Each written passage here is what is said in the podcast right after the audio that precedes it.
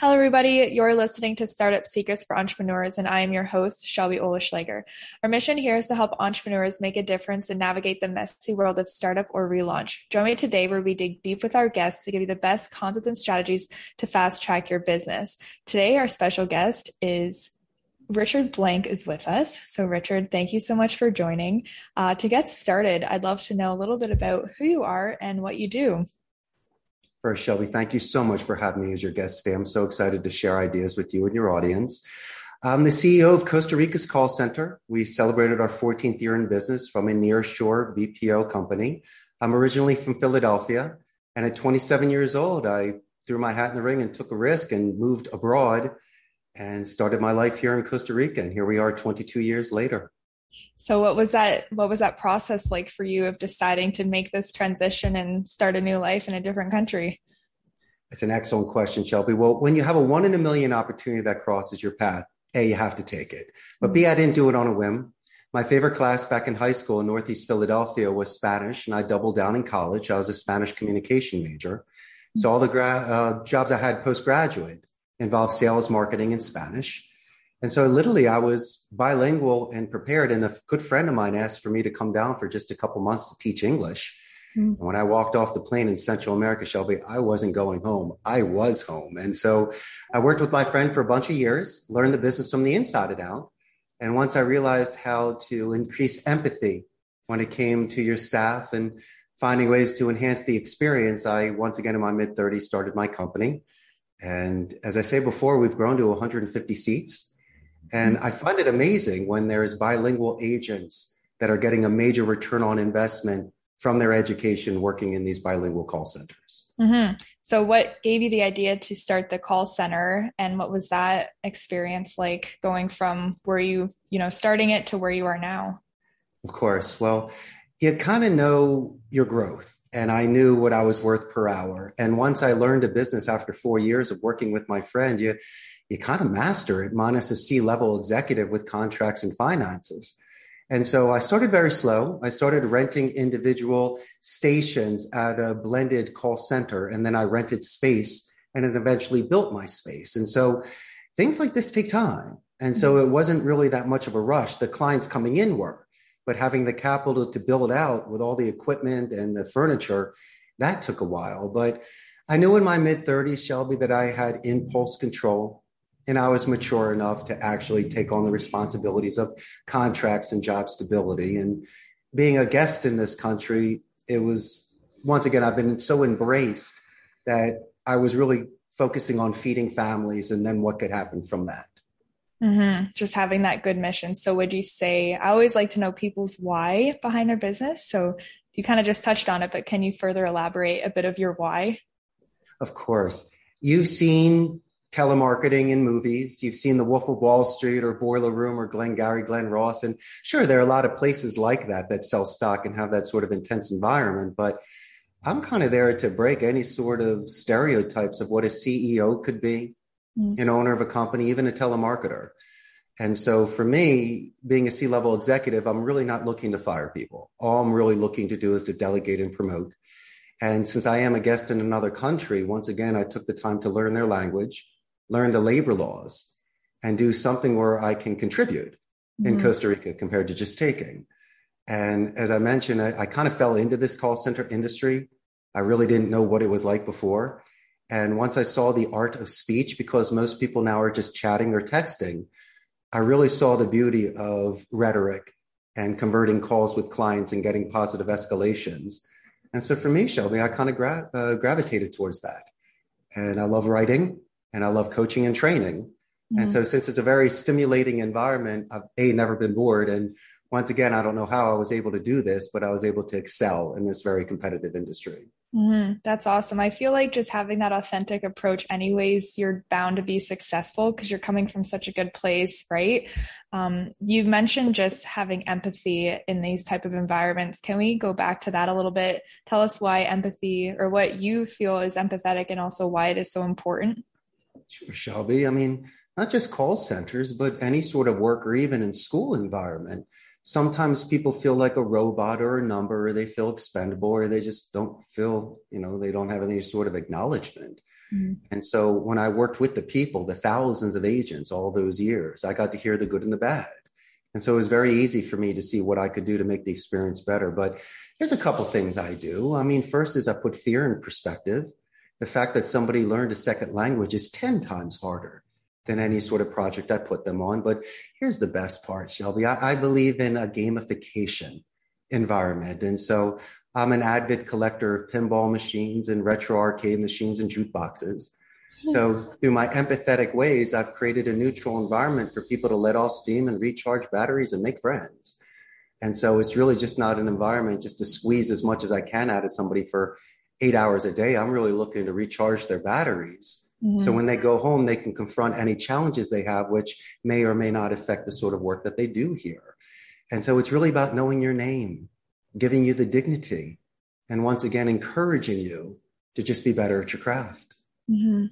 And it kind of makes me think about just being that leader. Like you said, all year you are collecting all this stuff. So you're kind of making that space for people to also feel comfortable and be themselves and, you know, just sharing that level of like humanity with one another. So with having such a big business, how has it been for you? Has there been any obstacles that you've overcome since you've been scaling and growing it to such a level? Yes, ma'am. The only challenge I have is natural attrition. Mm. Costa Rica is a very, very hot place for outsourcing. And so companies such as Amazon, HP, Intel, and Oracle are here. So I will lose people because of a scheduling conflict for their university it might be closer to their home or a good friend or a boyfriend or girlfriend could be working at another center. And so for me, I mean, unfortunately, this generation sometimes doesn't give a two weeks notice or after working with someone for so many years, just kind of disappears. And so I get disappointed more than I do angry. And so for me, as I say before, I, I try to get somebody better when they come into the center. I will know their name and I'll work with them and, and set an example. But you kind of have to meet in the middle on that. And so for my scalability, maybe I was naive. I thought that anybody that came in here would be with a gold watch and with me for 40 years. But uh, people experiment, people jump from job to job. But what I try to do, because I'm very selective of the campaigns that come in here, I mm-hmm. try not to at least compromise their ethics. And so if somebody chooses to work with me, once again, they can definitely go home and tell their parents what they do for a living.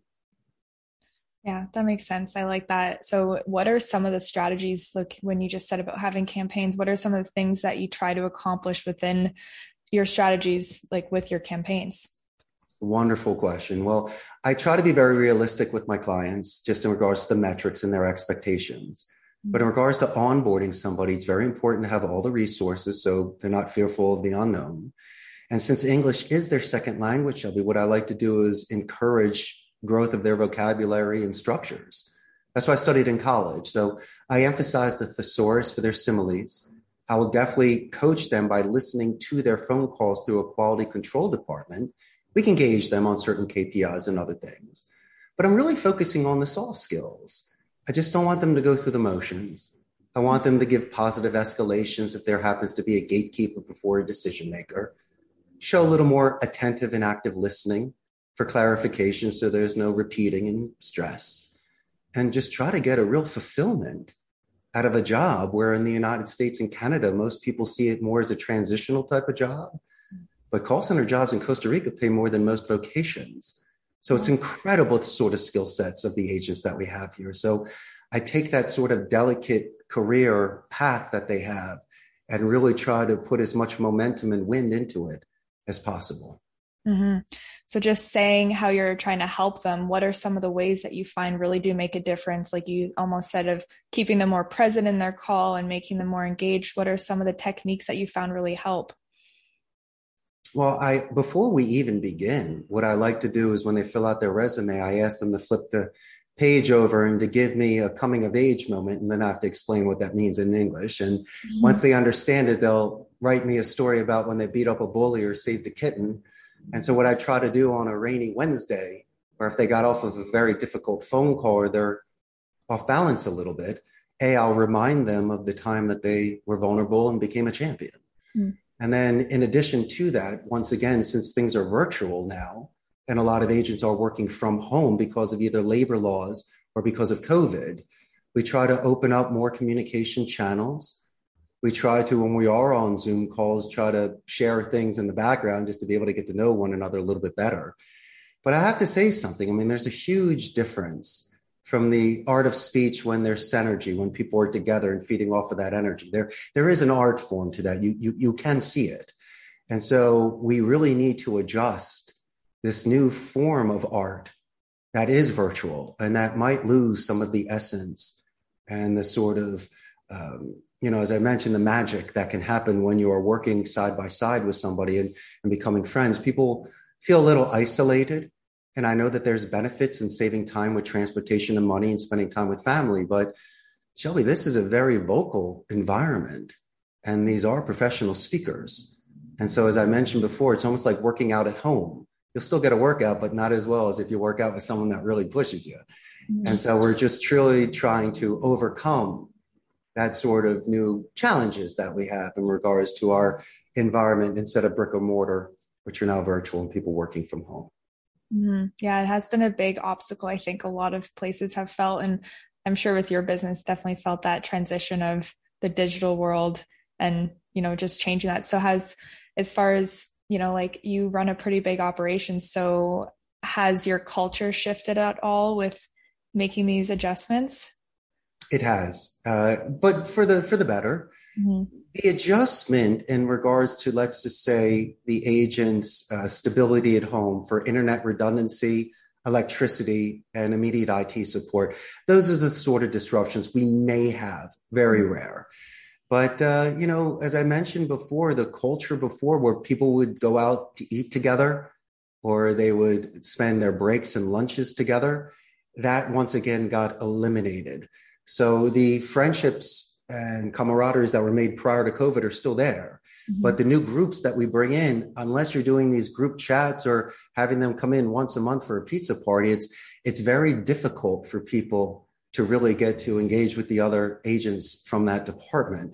But for me, at least my benefit is just taking the extra time to let them know I've listened to phone calls and that I've graded them and letting them know what they're doing well Mm-hmm. So, you know, at least I can give them that sort of positive reinforcement. But no, my friend, the, the, inju- the adjustments really are, are more personal.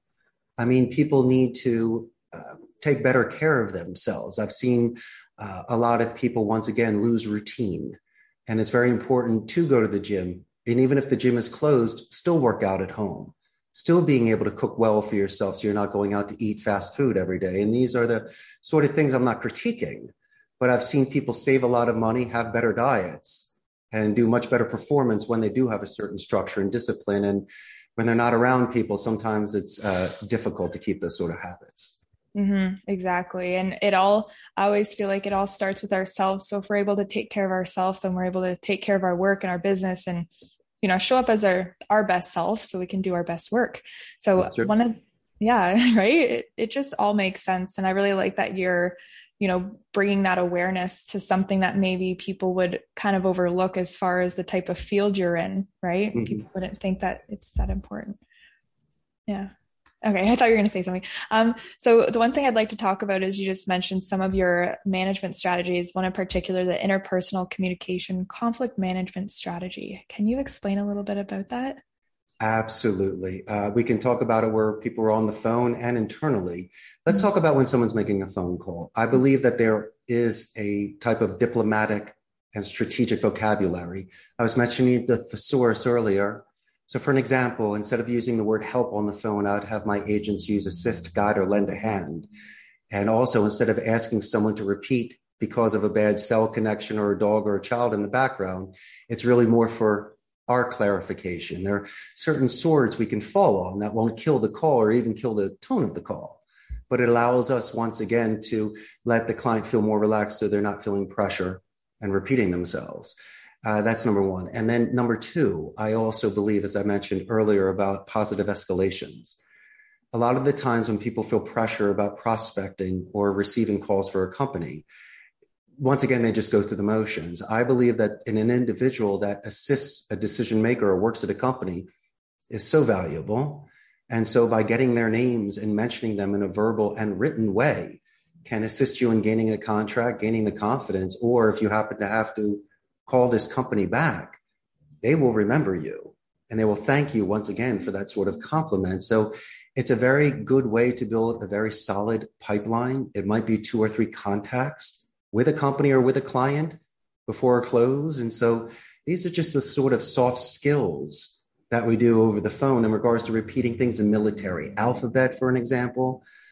Once again, it's just a superior form of communication to be able to make it more clear and enjoyable for the for the client. But internally, as I mentioned before, this is a job that may seem monotonous at times.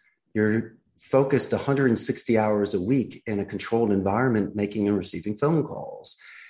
And so we do believe that somebody might need a timeout every now and again to put some water on their face, to reset themselves, to possibly listen to a phone call. So instead of you and I Shelby critiquing them or making suggestions, they would hear themselves. Mm. And then they would come to me saying, Richard, I was going too fast. I interrupted. I forgot to ask this question. That's the best sort of training you can get. Any sort of self reflection for self judgment and self improvement is the smartest way to go. And so they know better. And the agents sometimes know when they're out of character. And I mentioned earlier, Shelby, there's a lot of responsibilities that these young men and women have. It's we're in a multi generational society. And so these agents may be supporting their parents and grandparents.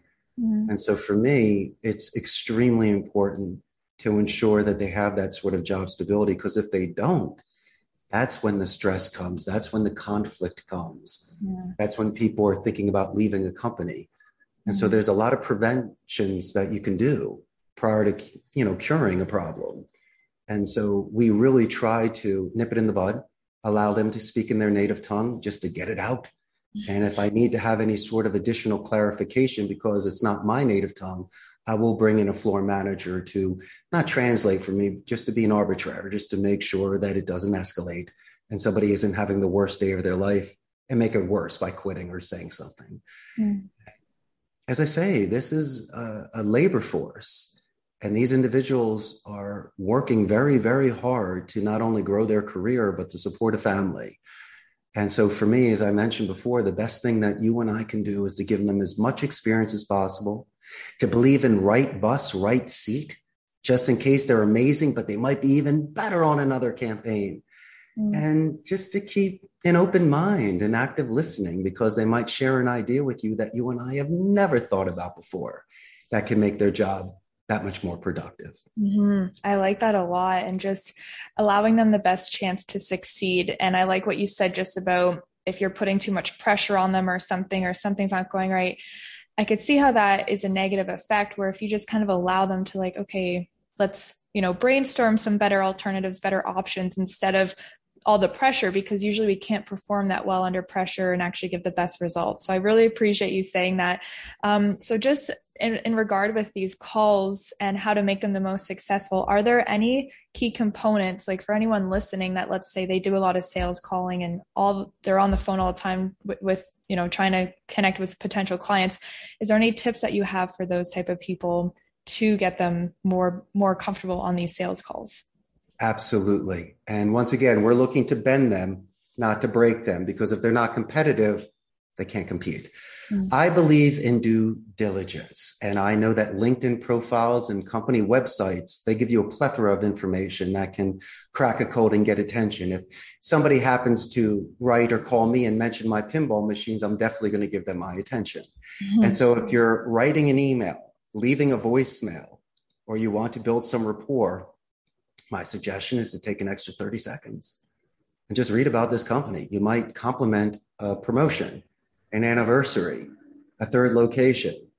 And if you feel like you're doing an overkill and calling them too much, then you should time it in regards to those special events. I believe that people sometimes use names too much. I think a, a five to one name to pronoun drop could be appropriate. So you could keep saying your, and R just to keep your attention and then say, makes sense, right, Shelby, for the for the tie down question name drop. And so I, I think once again, they should stop being so commercialized and people need to be a little bit more natural, more like a painting where mm-hmm. their essence can come out.